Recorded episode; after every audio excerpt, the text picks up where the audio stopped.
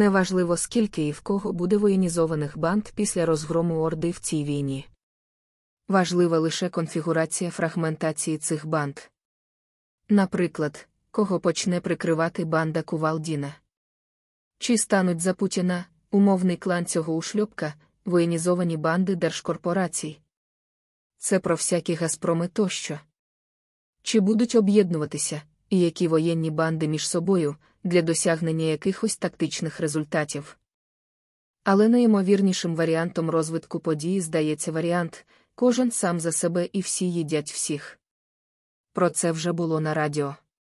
Це, між іншим, найневигідніший варіант для Путіна, бо він стає або нікому не потрібним баластом, або фігурою, яке несе певні ризики потенційним союзникам. До слова, замість параду суверенітетів Орду, імовірніше, очікує парад територій впливу. І це не обов'язково будуть національні анклави, а території поділу багатств і запасів, на яких ці банди будуть виконувати функції військової охорони. А так звані національні лідери, де вони з'являться, будуть або купуватися, або знищуватися воєнними бандами в залежності від ціни проблеми і цінності конкретного суб'єкта.